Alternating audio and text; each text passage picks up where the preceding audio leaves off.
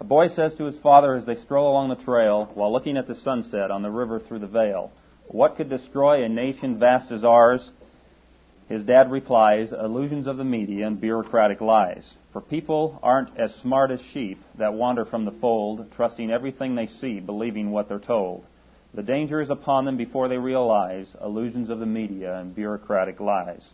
And if you try to warn them, they'll say that you're a fool. Your advice will not be heeded like any golden rule.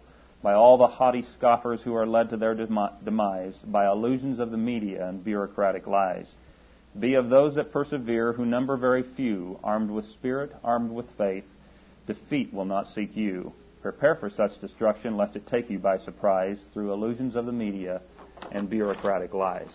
Of course, that's the poem that I ended with of Thelon Pulk's in last week's message. I concluded with it. I decided that there's so... Actually, as you've listened to it, hopefully you caught something else that's stated. There's a lot said in that poem. I thought it would be a good introduction from where we left off in last week's or the week before's message. The Pharisees, the scribes, and the elders, as proven in the last message, are all basically one and the same. Ancient terms used for the same, one and the same group of people. And all three we have seen in both the last two messages are represented today in modern Judaism. Now, if you would, turn with me to the text of this series once again, to Matthew chapter 16.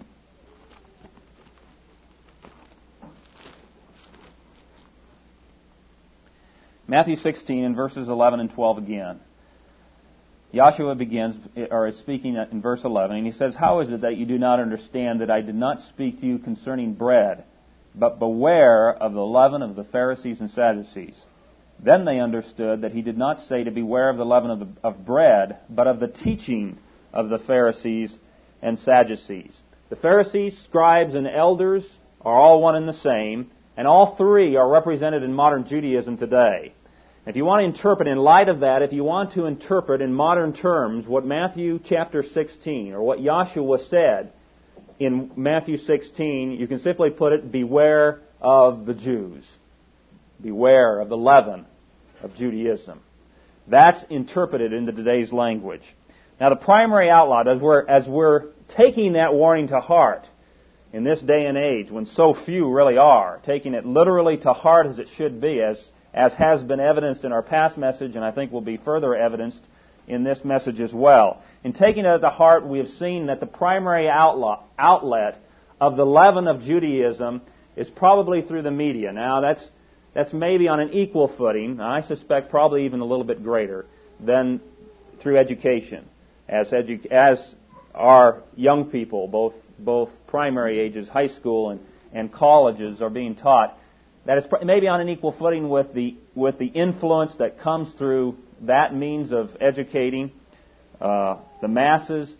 But at the same time, as I've already stated, I have to believe that probably there is more done in educating the masses, in the leavening effect of the Judaism upon the masses, that it comes through the media. The media being the primary means of leavening. And that, as we are dealing with it in this particular message, dealing specifically with the TV, radio, newspapers, different tabloids and magazines.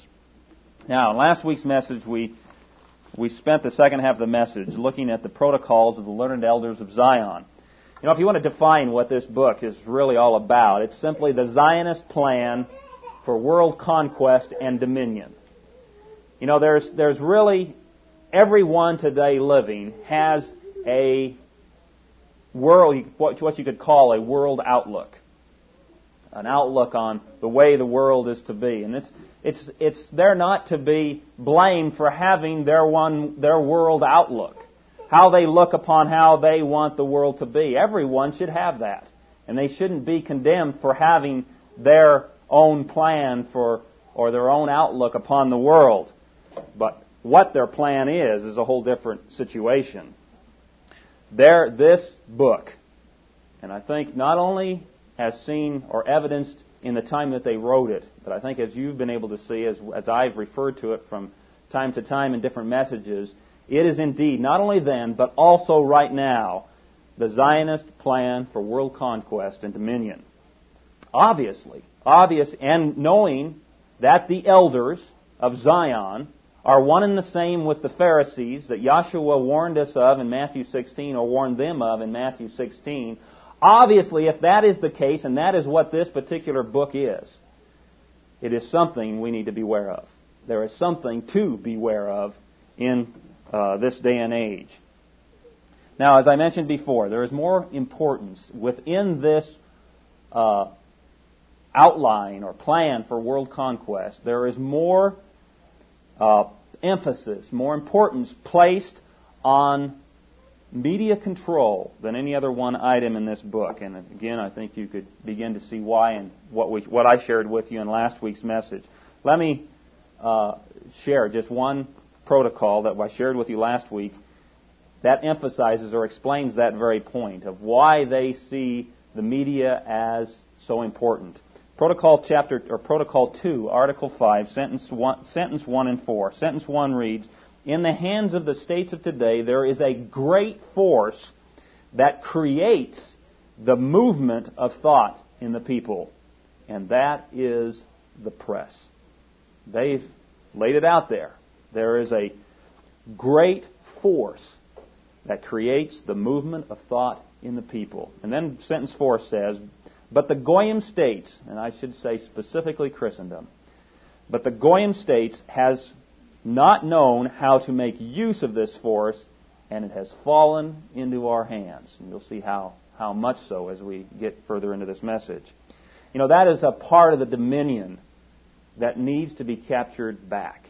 That needs to be recaptured by Christendom. Christendom has given up dominion. The dominion here upon this earth was meant and was given by God through Yahshua the Christ to His disciples, to you and I. But we have rolled over and given up dominion to the enemies of Christ. And that is just one area that needs to be taken back. They say, we lost it. We didn't know how to use it, so they took advantage of it. And obviously, if the enemies of Christ, the enemies of Christendom, see that area as so important, it's obviously a very important area for us as well to again try to reestablish as a part of our dominion. I'm not sure how that's to be done at this point, but in reading that statement again this morning, that particular protocol, it drove home to me that, you know, we just don't need to realize that the dominion's been taken from us. We need to start thinking on ways on how to get it back. You know, we've been telling everybody it's been taken away from us. Regretfully, few want to listen to us. But maybe they'll start listening when we start figuring out ways to take the dominion back. And that's an area we need to think about. How are we going to take the dominion back? You know, writing letters to the editor certainly may be a very small way to do some of that, but we can start to get some information out that way. But there's got to be even greater plans than that. Why can't we think like they think? You know, if anybody should, it's the disciples of Christ. We should have that kind of thinking, to think down generations, if it takes generations, but to think generations down the road in order to accomplish what God intends us to accomplish as Christians, true Christians today. Well, that's an area that we lost and we need to recover. Now, in last week's message, we covered basically through Protocol 5 on those portions that were dealing with the media. Where we want to pick it up with is Protocol 7 and Article 5. Protocol 7 and all of Article 5. Listen to what it says. "We must compel the governments of the Goyim to take action in the direction favored by our widely conceived plan, already approaching the desired consummation by what we shall represent as public opinion, secretly prompted by us through the means of that so-called great power, the press, which, with a few exceptions that may be disregarded, is already entirely in our hands." Now, I want to ask you a question in regards to at least the first part of what I read to you there. I want you to listen carefully.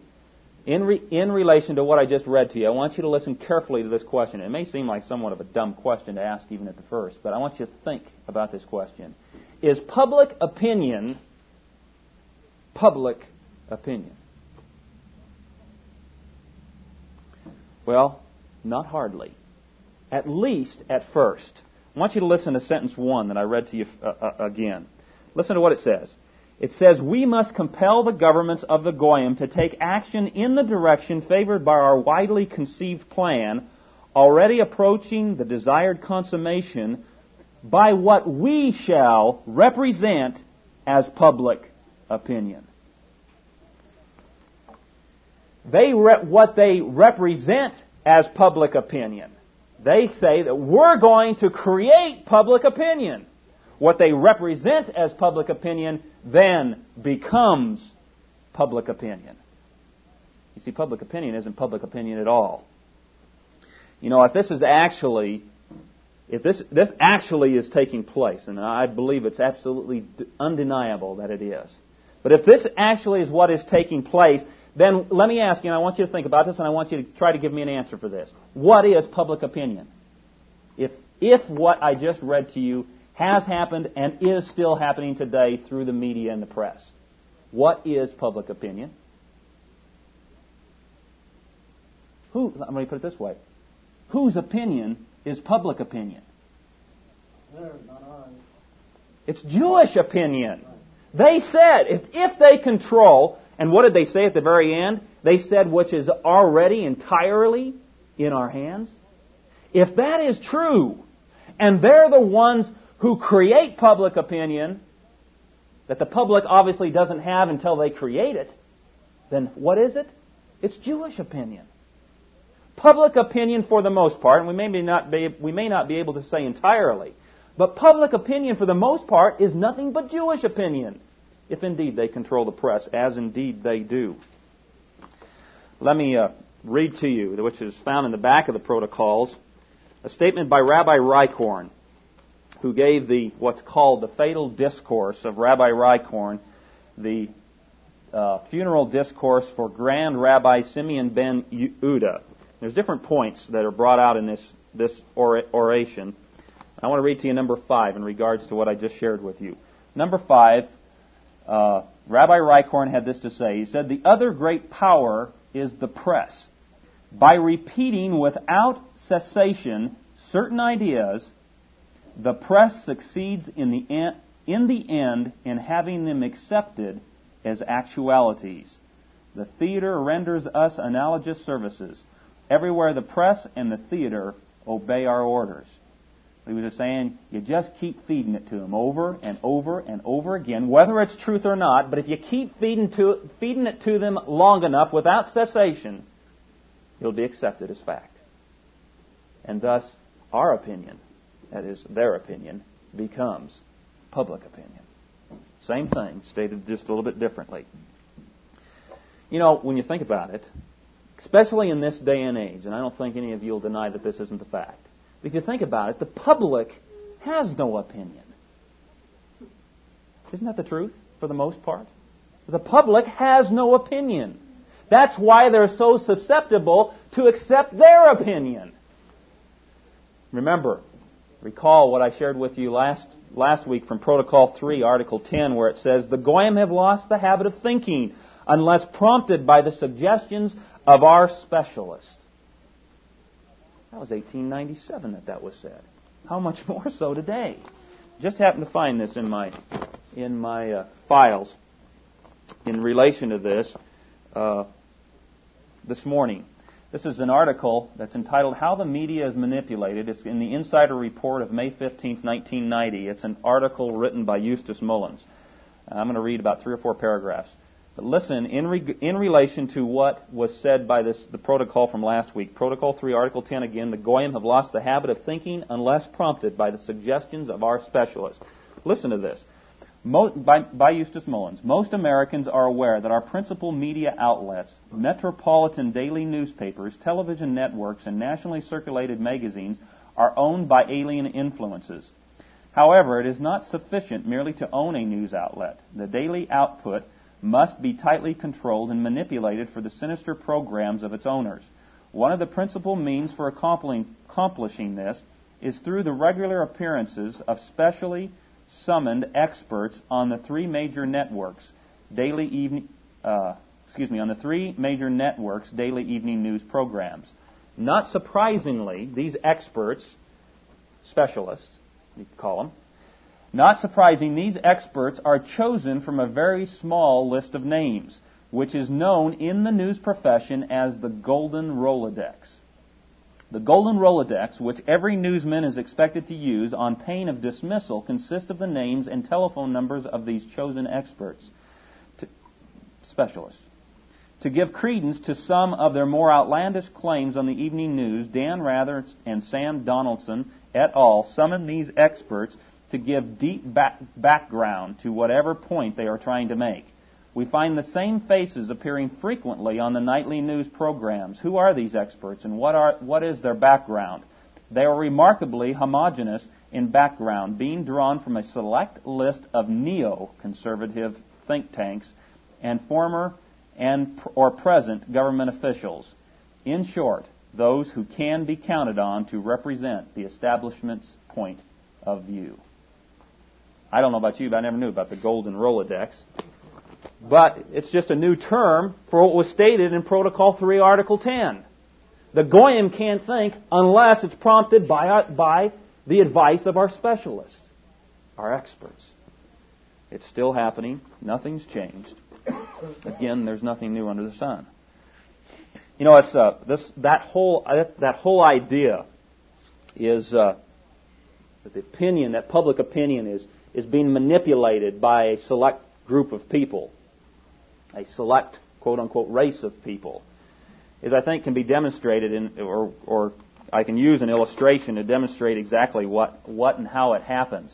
Some of you may have heard this. I wasn't able to put my hands on the book that this is in.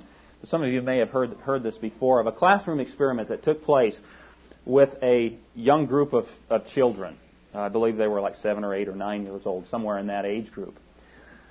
What they did is that they took all of the children out of the room at a time, except for one young boy, without him knowing. And they took all these other children aside, one by one or as a group, I'm not sure, but they took them aside and they told them that they told them the question that was going to be asked by the teacher and told them the answer that they wanted them to give to the question asked by the teacher, which happened to be the wrong answer. It was a very simple question. So all the students were together, and the question was going to be put forth by the teacher, wherein the majority of the students were going to answer incorrectly, with this one boy not realizing it was going to take place. The question was very simple. The teacher went up to the blackboard and drew two lines on the blackboard. One was longer than the other, and she simply asked the question, which of the two lines is the longest of the two lines, A or B? She started with A, which was significantly shorter than line B. And she said, how many of you believe, by a raise of your hands, how many of you believe line A is longer than line B? Now, keep in mind, line A was much shorter than line B. All the children had been told to answer incorrectly, so they all raised their hand as line A, that line A was longer than line B. And the one little boy who had not been told this looked around at his classmates, all raising their hands at the obviously wrong answer, looked again at the blackboard, and then slowly raised his hand too. You know, the little boy is represented as the public in this illustration. And the rest of the class is the Jewish opinion that then became public opinion. You know, nobody wants to be different in this day and age. You know, what a sad state of affairs when nobody wants to be different. You know, when you're in Rome, do as the Romans do. I think it's real interesting that Paul in the book of Romans said, when you're in Rome, don't do as the Romans do. Don't be, or when you're in the world, don't be conformed to the world. We have just a bunch of conformists today that have been created probably for the most part by them. They have taken away our ability to think and to be individualist. You know, this whole thing should give us a whole new understanding and appreciation. Put 1 Corinthians chapter 10, verses 3 through 5 in a new light. Turn there, if you would. 1 Corinthians chapter 10.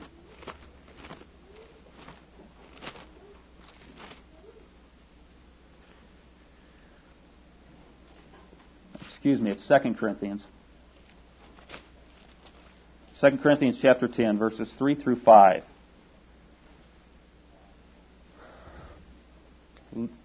as I read it, listen to it in light of what I've just shared with you. Verse 3, for though we walk in the flesh, we do not war according to the flesh. For the weapons of our warfare are not of the flesh, but divinely powerful for the destruction of fortresses. We are destroying speculations and every lofty thing raised up against the knowledge of God, and we are taking every thought captive to obedience to Christ. First of all, it should, especially within that last statement, it should bring the importance of that last statement in a much greater, should bring it home in a much greater way to us. Again, it says that we need to take every thought captive to the obedience of Christ. How important that is when public opinion is being manipulated and swayed by such a select few. If we are not doing that, I guarantee we will be swayed right along with the rest of the public by what we listen to and read through the newspapers and through the other media outlets. It is guaranteed. Notice that by our doing so, we will then be able to accomplish what then comes, or what came in the verses previously. We don't walk according to the flesh. We do not war according to the flesh. For our weapons of our warfare are not of the flesh, but divinely powerful for the destruction of fortresses. We are destroying speculations and every lofty thing raised up against the knowledge of Christ. You know what we've done with those two verses? We've given up dominion, again, in regards to those two verses. You see, that's just been reversed. And that's what's explained in the protocol I just read to you. That is what is happening to us. They have taken every thought captive for their own purposes, and they are destroying all of our understanding and knowledge and individuality as Christians. We've got to take dominion once again. I also think it's especially important, especially in light of the writing of these protocols, again written in 1897, at the end of what I read to you in this particular protocol, in this particular article, they said they talked about the so-called great force, the press. Then they said, with a few exceptions that may be disregarded, is already entirely in our hands. In 1897, they were already claiming that it was already theirs. How much more so today? Theodor Herzl, in that same meeting in Basel, Switzerland in 1897, also said this about this same point. He said, quote, "We are neither American nor Russian Jews, but only Jews, and our aim is to establish Jewish power throughout the world, and to achieve that goal it is our intention to obtain and maintain Jewish control of the press of the world, and thus of the world public mind." End quote.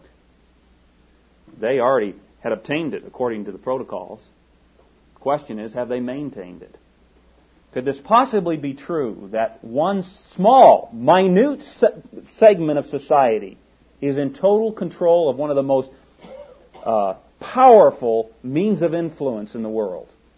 Could it be true? Well, let's listen to some others who have claimed the same things that they themselves claim. How about Charles A. Lindbergh? In his wartime journals, he said, quote, "We are disturbed about the effect of the Jewish influence on the press, radio, and motion pictures. It may become very serious." End quote. There's one point I disagree with what Charles Lindbergh said there. It was already very serious. How about, and I'm not going to claim to get this name pronounced correctly. I'll get it as close as I can. Mahathir Muhammad, who was Prime Minister of Malaysia, he had this to say, quote, "The Western press is not free, as they have to bow to Zionist interests. It is clear the foreign press," from his standpoint, he was talking about the Western press, "it is clear the foreign press is under greater domination because of the Zionist influence than the Malaysian press, which is under the control of the government." End quote. General George Brown, who was chairman of the Joint Chiefs of Staffs in 1974, under President Ford, and during that time, President Ford publicly reprimanded him for statements regarding excessive Jewish influence in the media, in the banks, and in Congress. Publicly reprimanded for doing so. Was it because it wasn't true that he was reprimanded? Absolutely not. You know, a slave is not permitted to reprimand the master. That's why he was reprimanded. You don't dare do that. Even if you are a general, you don't do it. Well, you say, wow, those are great statements, those are great claims, but I want some proof. Well, how much proof do you want? You know, this is probably one of the easiest proven things around if people just either get the research or do some research. Let me read to you from the witness by Curtis Dickinson. This will be February 1990, his issue. In his panorama section in the back, under a title of Media Monopoly. He says, when 50 men and women, chiefs of their corporations, control more than half the information and ideas that reach 249 million Americans, it is time for Americans to examine the institutions from which they receive their daily picture of the world. This criticism, that was in quotes, by the way, this criticism came from Professor Ben H. Bagdikian, who went on to say, quote, the United States has an impressive array of mass communications. There are 1,700 daily newspapers, 11,000 magazines, 9,000 radio and 1,000 television stations, 2,500 book publishers, and 7 movie studios. If each of these were operated by a different owner, there would be 25,000 individual media voices in the country.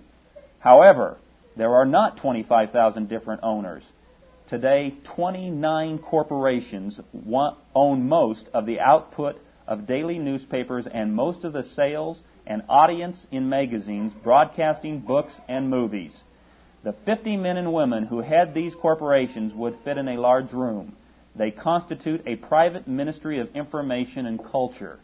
And then it goes on to say, that was end quote. And then Curtis goes on to say, to make matters far worse, most of the major media figures, editors, reporters, directors, etc., belong to the Council on Foreign Relations and or Trilateral Commission, groups organized and controlled by the Rockefeller family and other Zionists for the stated purpose of merging the U.S. with Soviet Russia and bringing about a new world order. An example of such control is in the fact that the Rockefeller Chase Manhattan Bank controls 14% of CBS stock, making them the largest stockholder and giving them outright control. Not only that, I have information that they control all 3 networks, television networks. Now you say, well, that's again a great statement. Well, what about the proof? Well, I'm not going to read it all, but I've got another sheet of paper here entitled Who Controls the Media, wherein, if you remember, this man stated that it was all under the control of the Trilateralist and Council on Foreign Relations, and here it lists all the Trilateral and Council of Foreign Relations members who own NBC, RCA, ABC, Associated Press, UPI, and on down the line. I've got the names if somebody wants them. There's no reason for me to list them off, but I've got them if you want the proof. Let me read to you another one that's I think you'll find interesting. This is entitled, How They Rule the Media Monopolies. This is again for further. This will give you a little bit. This will give you some names and some proof of the fact that this is what the Jews even claimed in 1897 is certainly still true today. About 3 paragraphs down, it starts. It begins by saying, "Consider, for example, the TV news broadcasting industry. This is probably the single most influential mass medium. Virtually all national and international TV news in the U.S. is filmed, edited, and broadcast by just 3 corporations, American Broadcasting Companies, Inc., ABC, and, of course, CBS and NBC. The last is not an independent corporation, but is a subsidiary of Radio Corporation of America, RCA. The president and chief executive officer of ABC is Leonard Goldenson. Goldenson. The general manager of ABC News is Martin Rubenstein, and under Mr. Rubenstein as executive producer of ABC's TV news programs is Avram Weston. The top man at CBS is chairman of the board William S. Paley. The CBS News subsidiary is run by President Richard S. Salant. Robert Sarnoff is president, chief executive officer, and chairman of the board of RCA. The president and chief operating officer of NBC itself is Herbert S. Schlosser. Under Schlosser, as president at NBC News, is Richard Wade. Continuing, the major broadcasting corporations employ hundreds of persons in executive positions, but the 8 men named above are at the key control points. They are the ones who have the ultimate decisions-making authority. They dictate what 210 million Americans shall learn of what has happened in the nation and in the world each day. All 8 of them, Goldenson, Rubenstein, Weston, Paley, Salant, Sarnoff, Schlosser, and Wald, are Jews. After television, daily newspapers are the most influential mass medium in America. He goes on to say how many copies and so forth. And he says, today, more than half of the daily newspaper's circulation in America is controlled directly and the remainder indirectly by Jews, a minority group which makes up only 2.9% of the total population. And he goes in the New York Times and the Washington Post and so forth and so on and gives, again, further documentation on who controls and is behind the media.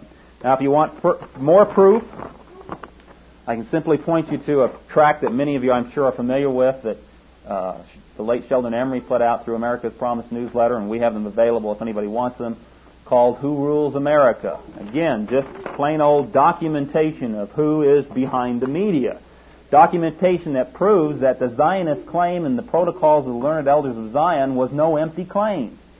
Not only that, if you really want to really dig and really get some proof, I have a book that I can make available called Jewish Influence on the United States Media. By the way, it wasn't put out by any quote-unquote white supremacist group that may want to have made up the facts. This one happens to be put out by the Palestine Arab delegation. Of course, they're very anti-Semitic too.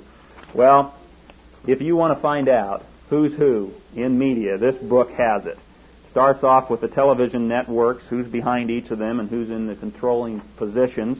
Goes into the radio stations, magazines, let's see what else, and then into the daily newspapers of the United States. For example, you want to know who runs the Scottsbluff Star Herald?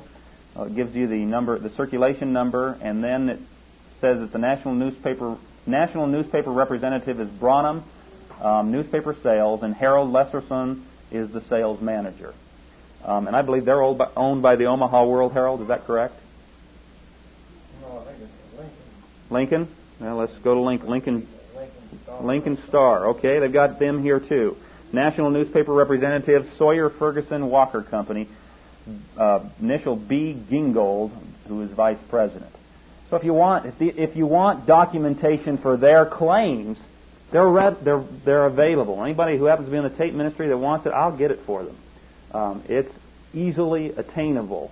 It's not just idle statements made by them or statements made by some white supremacist racist group who wants to try to prove something that isn't provable. It is very provable. The facts are there.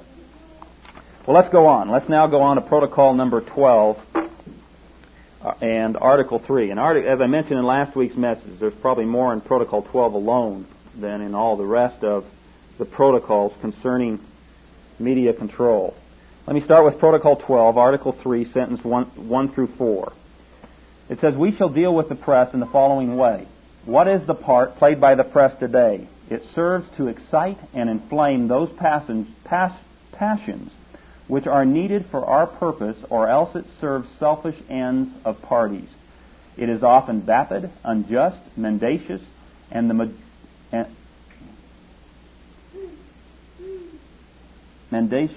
majority of the public have not the slightest idea what ends the press really serves. We shall saddle and bridle it with a tight curb. We shall do the same also with all productions of the printing press, for where would be the sense of getting rid of the attacks of the press if we remain targets for pamphlets and books? Let me begin with this statement where it said, it serves to excite and inflame those passions which are needed for our purpose. You know, when I read that, it immediately made me think of a passage in the Bible, an event in the Bible that was shared with us at the Lord's table. Let's go to Matthew chapter 27.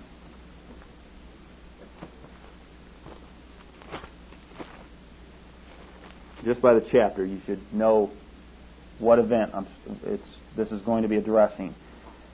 Again, they said in the protocols, it serves to excite and inflame those passions which are needed for our purpose. Listen to Matthew chapter 27, starting with verse 20.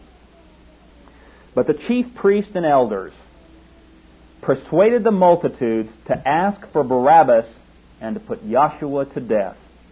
But the governor answered and said to them, "Which of the two do you want me to release for you?" And they said, "Barabbas." Pilate said to them, "Then what shall I do with Yahshua, who is called the Christ?" They all said, "Let him be crucified." And he said, "Why? What evil has this man done?" But they kept shouting all the more, saying, "Let him be crucified." And when Pilate saw that he was accomplishing nothing, but rather that a riot was starting, he took water and washed his hands in front of the multitude, saying, "I am innocent of this man's blood. See to that yourselves." And all the people answered and said, "His blood be upon us and our children." Then he released Barabbas for them, but after having Yahshua scourged, he delivered him to be crucified. Now, what really brings that situation into focus is to realize that just earlier in the week, this very same mob had been the crowd who had been laying out the palm branches before the donkey that Yahshua rode, crying out, "Hosanna, blessed is he who comes in the name of David." Now, how could that crowd, who were amazed and excited about the entry of Yahshua as Messiah and King into the city of Jerusalem, within just a few days be turned around to the point where they were crying out, "Crucify him! Crucify him!" Well, I would say that they probably had their passions excited and inflamed. Now, there wasn't any flyers that went out. There wasn't newspapers that all of a sudden gave a bad report on Yahshua. But keep in mind, it was the very same people, the elders and the Pharisees and the scribes of that day and age, who incited and inflamed the passions of that crowd there by their words. The only difference is today they're now doing it through the printed word. Same group of people. And they're very good at it. They like to use catchphrases. Catchphrases are what I call catchphrases or catchwords that will excite and inflame the passions of the people. How about words like anti-Semitic? How about a word like, that's fairly new, that's anti-Semitic, maybe it was getting a little worn out and they had to come up with a new one. How about neo-Nazi? Or white supremacist? You know, they're experts at taking those terms, and what do? They do exactly what they claim they do. They incite and they inflame the people to where the people can't hear anything else. Present the facts to somebody who believes that you're an anti-Semitic or believes that you're a neo-Nazi. And how far do you think you're going to get? With only a very small minority will you get anywhere, because their passions are all of a sudden involved to where they're so excited and so inflamed they can't hear the truth. Great tactic. Protocol 9, Article 2, Sentence 4 also speaks to this. It says, "Nowadays, if any state raises a protest against us, it is pro forma." I had to look that up. It means provided in advance.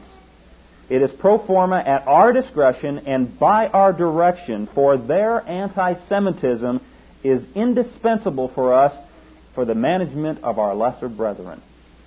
End quote. Protocol 9, Article 2, Sentence 4. That's the way that they do it. They incite and they inflame. I thought it was also very interesting, and especially in light of today's society. It said in Sentence 3 of that protocol, the previous one, it says, "The majority of the public have not the slightest idea what ends the press really serves." I can just hear somebody saying, "Do you mean to tell me that the press's primary end is not to inform the public about world affairs? Isn't that the primary end of the press?"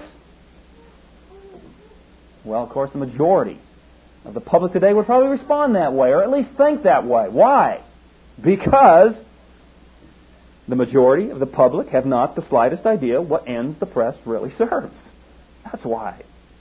They have no idea what is going on. You know, you can see, just as a result of this one statement made here in this protocol, you can see the urgent need again for our people to be given the warning, beware of the leaven of the Pharisees. Remember, it's the dog nobody knows bites that people need to be warned of. Nobody knows the end of the press. They need to hear the warning, beware. Don't believe everything you hear. Don't believe everything you read. You're being manipulated. It also made a point to say that they were in control of the printing presses, or in other words, that they have control of the publishing houses. Basically, one and the same thing. Has it happened? We'll look at Protocol 12 in Article 7 in answer to this. First sentence says, "We turn to the periodical press," and then sentence 6 says, "And if there should be any found who are desirous of writing against us, they will not find any person eager to print their productions." Now let me ask you a question. I just completed my final copy, my rough draft of my first book, Identity, the Choice is Clear, this last week. Do you think I can take it down to any major publishing house and expect for it to be printed? Not going to happen, is it? No, we've got to go to our quote-unquote underground presses to be able to get the message out to the people who desperately need to hear. Why? Because they're in control of the public, of the publishing houses. They stated it then, they claimed it then, and it's still in force today, and that's proof of it. It's happened. Article 8 also of the same protocol goes on to say, sentences 1 through 4, it says, "Literature and journalism are two of the most important educative forces, and therefore our government will become proprietor of the majority of the journals. This will neutralize the injurious influence of the privately owned press," the underground press, as it is often called, "and will put us in possession of a tremendous influence upon the public mind. If we give permits for 10 journals, we shall ourselves found 30, and so in the same proportion. This, however, must be no wise be suspected by the public." In other words, if they allow the Goyim to have their own journals, if they allow 10, they're going to come out with 30 or 40 or 50. And I suspect that it's because of their dominating control today, it's a much greater percentage of what's out there that's theirs. They may allow the Goyim to occasionally come out with something, but they override it with all the rest that they have, the majority, the amount that they are able to put out on the same subject. Okay, let's now go to Protocol 12 again in Article 4. Article 4 in sentences 1 through 4 says, "Not a single announcement will reach the public without our control. Even now, this is already being attained by us, inasmuch as all news items are received by a few agencies in whose offices they are focused from all parts of the world. These agencies will then be already entirely ours and will give publicity only to what we dictate to them." Does that ring a bell? Agencies? Agencies only in their control? Only a few agencies that disseminate the news that they want disseminated? How about the UPI and the API, Associated Press? How about those two? Did you know that UPI isn't even in existence anymore? It's now in the hands of just one, the API, or the AP. You know, not only a few, now it's only one in total control. And of course they controlled the two, and now the other has been brought into the one. I also found it interesting that, I think I shared this with you in another message. I happened to catch this on the news. I'm not sure if it was a commercial or if it was in the news somehow, but I don't watch Johnny Carson, so I know I didn't get this on Johnny Carson, but it was a portion of a Johnny Carson show wherein he was interviewing Connie Chung. And he asked the question, he said, how much of the news that you all put out comes from individual investigation versus what is handed to you from the government, from Washington, D.C.? She said, every cotton-picking bit comes through Washington, D.C. And you know, that's a whole other series, is who's behind Washington, D.C. for the most part, and who's in control and the manipulating forces there.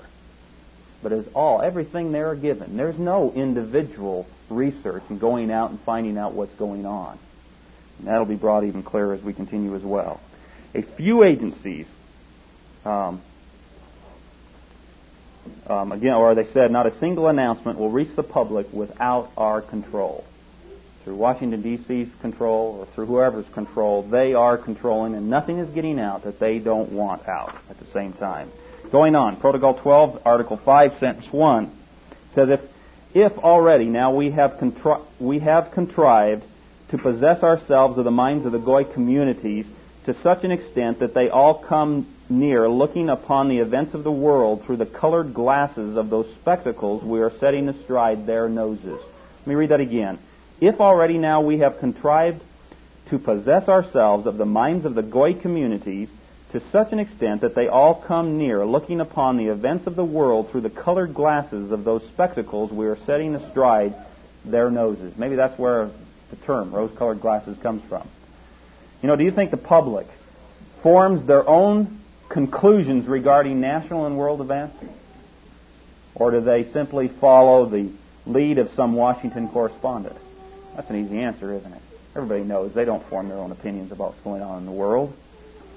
You know, if that's not the case, why is it only terrorism over in the Mideast when the Arabs do it? And everybody, that's the way everybody believes. The Jews, the Israelis never commit terrorism. It's only the Arabs. Why? Because we are fulfilling, or they are fulfilling, exactly the control they claim they have. Going on, Protocol 12 and Article 12 goes on to claim total newspaper control.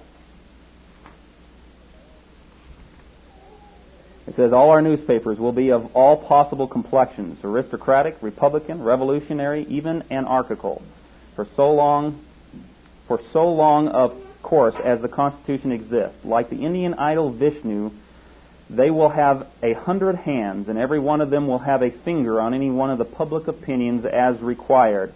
When a pulse quickens, these hands will lead opinions in the direction of our aims. For an exacted patient loses all power of judgment and easily yields to suggestion. Those fools who will think they are repeating the opinion of a newspaper of their own camp will be repeating our opinion or any opinion that seems desirable for us. In the vain belief that they are following the organ of their party, they will in fact follow the flag which we hang cut for them.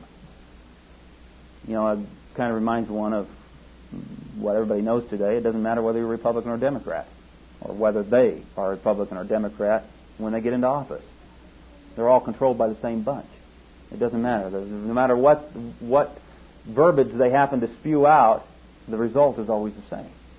You know, would we be any different shape? Maybe a little bit further along, but would we be headed in any different direction if the caucus was president today instead of George Bush?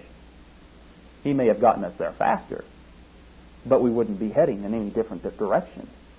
Didn't make any difference. Same when it comes to any particular newspaper that we may want to claim. It may have a different slant. It may approach it in a different manner, but it all ends. They all take us to the same desired conclusion of the Zionist control, or those who control.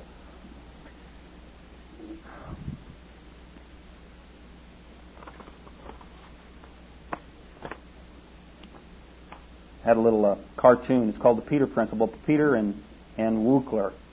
It's a cartoon of a fellow that's gone into a TV repair shop, and he's got the TV on the counter talking to the TV repairman. He says the picture is always distorted, and the TV repairman says, "Have you tried watching anything other than the news?" I thought that depicted the situation quite well. You know, there's one surefire way to know in light of what we've read here, and especially in light of the fact that they are claiming total control of the media and total control of all the newspaper outlets. There's one surefire way for us to know that we're being led, that we're not being led by one of their organs, one of their created organs, as they call it. And that is simply to let the Bible, God's Word, be the foundation of everything that we believe. If we don't do that, and if we don't take every thought captive, we will find ourselves, again, just being swayed just like the rest of the public. Listen to what Howard Beale of Network had to say. He says, if you want truth, don't come to us. We'll tell you anything but the truth. Go to God. Go to your gurus. Go to yourselves, but don't come to us. Your lives are real. We are an illusion. End quote. Now, I don't encourage going to ourselves. I don't encourage going to the gurus, but he had it right. Go to God. Go to His Word. Stand on the solid foundation of the rock that's found in God's Word through Yahshua the Christ. And we won't be manipulated. We'll be the elite that stands out in the front and says, hey, wait a minute, that's not the way it is. That's not the truth. That's nothing but illusion and lies. That's being told to overcome us and to destroy us.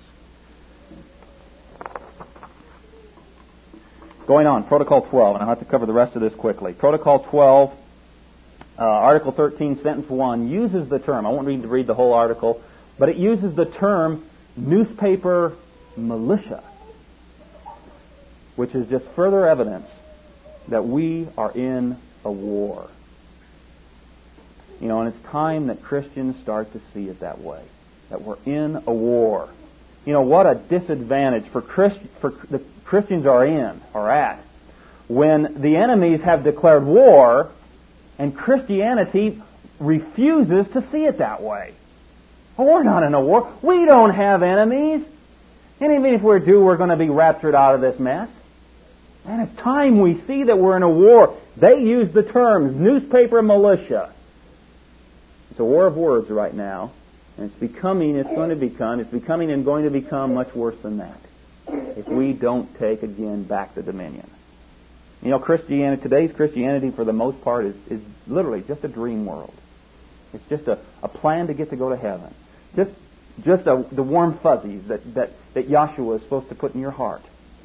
They have no concept of the fact that we are in a literal war today. They know it. We don't, for the most part. Protocol 12, Article 15, Sentences 2 and 4.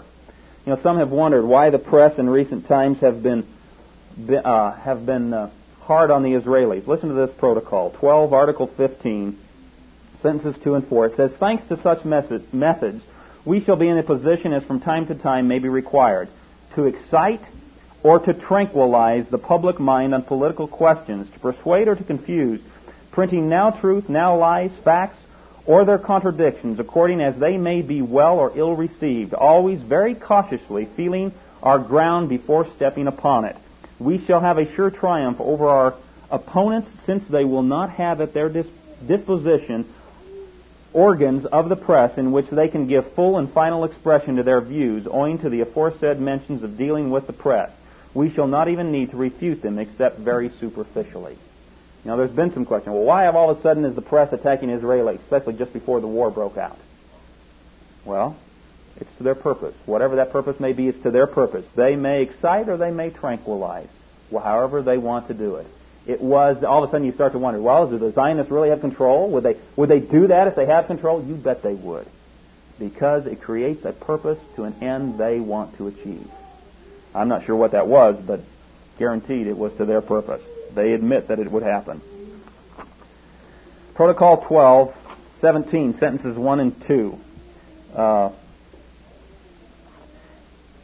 It says, all organs of the press are bound together by professional secrecy. Like the augurs of old, not one of their numbers will give away the secret of his sources of information, unless it be resolved to make announcement of them. Not one journalist will venture to betray this secret, for not one of them is ever admitted to practice literature unless his whole past has some disgraceful sore or other. These sores would be immediately revealed. They don't dare reveal their secret of what's really going on. Well, one happened to slip through. I'm sure you've all heard the quote before, but let me read it again. Following is a quote from the speech of retiring editor John Swinton, which he made in 1914 before the publishers, editors, journalists, and reporters attending the 1914 annual dinner of the American Press Association. Among other things, he said, quote, there is no such thing as an independent press in America. If we accept that of little country towns, you know that, and I know that. Not a man among you dares to utter his honest opinion. Were you to utter it, you know beforehand that it would never appear in print. I am paid $150 a week so that I may keep my honest opinion out of the newspaper for which I write. You too are paid similar salaries for similar services. Were I to permit that a single edition of my newspaper contain an honest opinion, my occupation, like Othello's, would be gone in less than 24 hours. The man who would be so foolish as to write his honest opinion would soon be on the streets in search of another job. It is the duty of a New York journalist to lie, to distort, to revile, to toady at the feet of mammon, and to sell his country and his race for his daily bread, or what amounts to the same thing, his salary. You are the tools and the vessels of the rich behind the scenes. We are marionettes. These men, doesn't name who they are, but we know who they are. These men pull the strings, and we dance. Our time, our talents, our lives, our capabilities are all the properties of these men. We are intellectual prostitutes, end quote. Now, one slid through, but only because the man was retiring and he didn't have anything to lose again. Protocol 13 actually even testifies to that very same thing. Listen to in almost the same language as this man happened to say. Protocol 13, Article 1, it says, the need for daily bread, mammon. The need for daily bread forces the Goyim to keep silence and be our humble servants. Agents taken on to our press from among the Goyim will at our orders discuss anything which is inconvenient for us to issue directly in official documents. Goyim pawns. Article 6, listen to it. It says, who will ever suspect then that all these peoples were stage-managed by us according to the political plan which no one has so much as guessed at in the course of many centuries? They were pawns at the hands of those who controlled and pulled the strings. I'm going to skip some of this because time is running out, but there's even more in the protocols concerning the media, their media control. Let me read Protocol 13 now in Article 1, going back to that where it says the need for daily bread forces the Goyim to keep silence and be our humble servants. Agents taken to our press from among it, the Goyim will at our orders discuss anything which it is inconvenient for us to issue directly in official documents.